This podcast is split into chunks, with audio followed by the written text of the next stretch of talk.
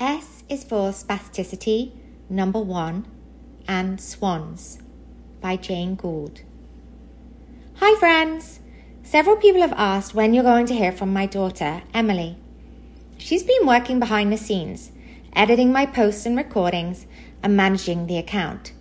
She's going to write soon, but has just started her first real job in PR, so is super busy. Please watch this space.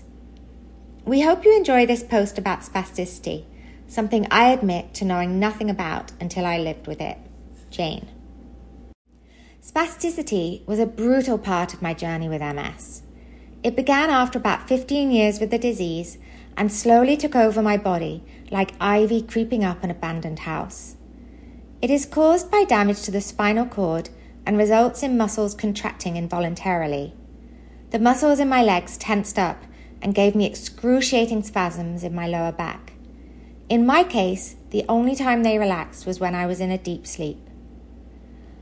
I looked like a version of the Tin Man until it got so bad I could no longer walk.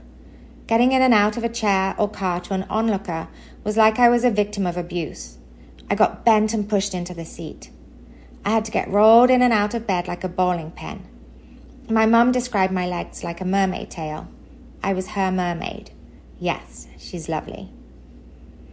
Over the five years living with it, I tried everything I could think of to help my muscles soften Western medicine, Eastern medical Tibetan herbs, CBD oil, acupuncture, yoga, stretching, massage, diet, even three rounds of stem cell therapy.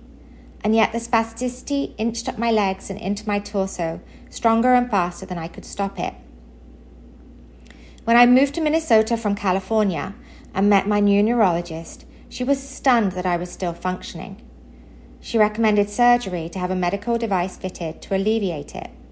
More on that another time. Photo credit Christina Lentz. My partner and I live in the Minnesota tundra, and behind our house is a pond. It's big enough for kids to skate and play ice hockey in the winter, and for birds to chase each other and splash around in the summer. A man made drainage pond, its job is to keep the surrounding farmland dry for a cluster of houses to safely stand. Mother Nature swooped in and made the space her own. The pond is home to Canada geese, ducks, three muskrats, and lots of visiting birds. We bought a house specifically for the pond, as my days are spent sitting in my wheelchair looking out, reading, writing, listening to music, FaceTiming, and doing a bit of paperwork.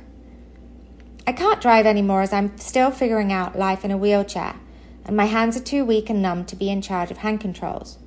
That, together with the endless great white winter, means that there are some weeks I don't leave the house at all.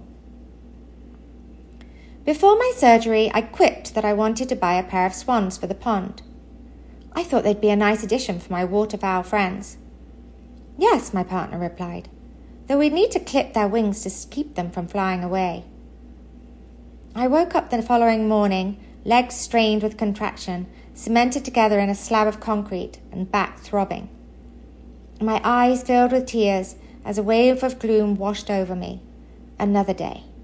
I couldn't help but feel as though my wings had been clipped. Photo credit Christine Lenz, my lovely neighbor, Hudson, Wisconsin, 2922.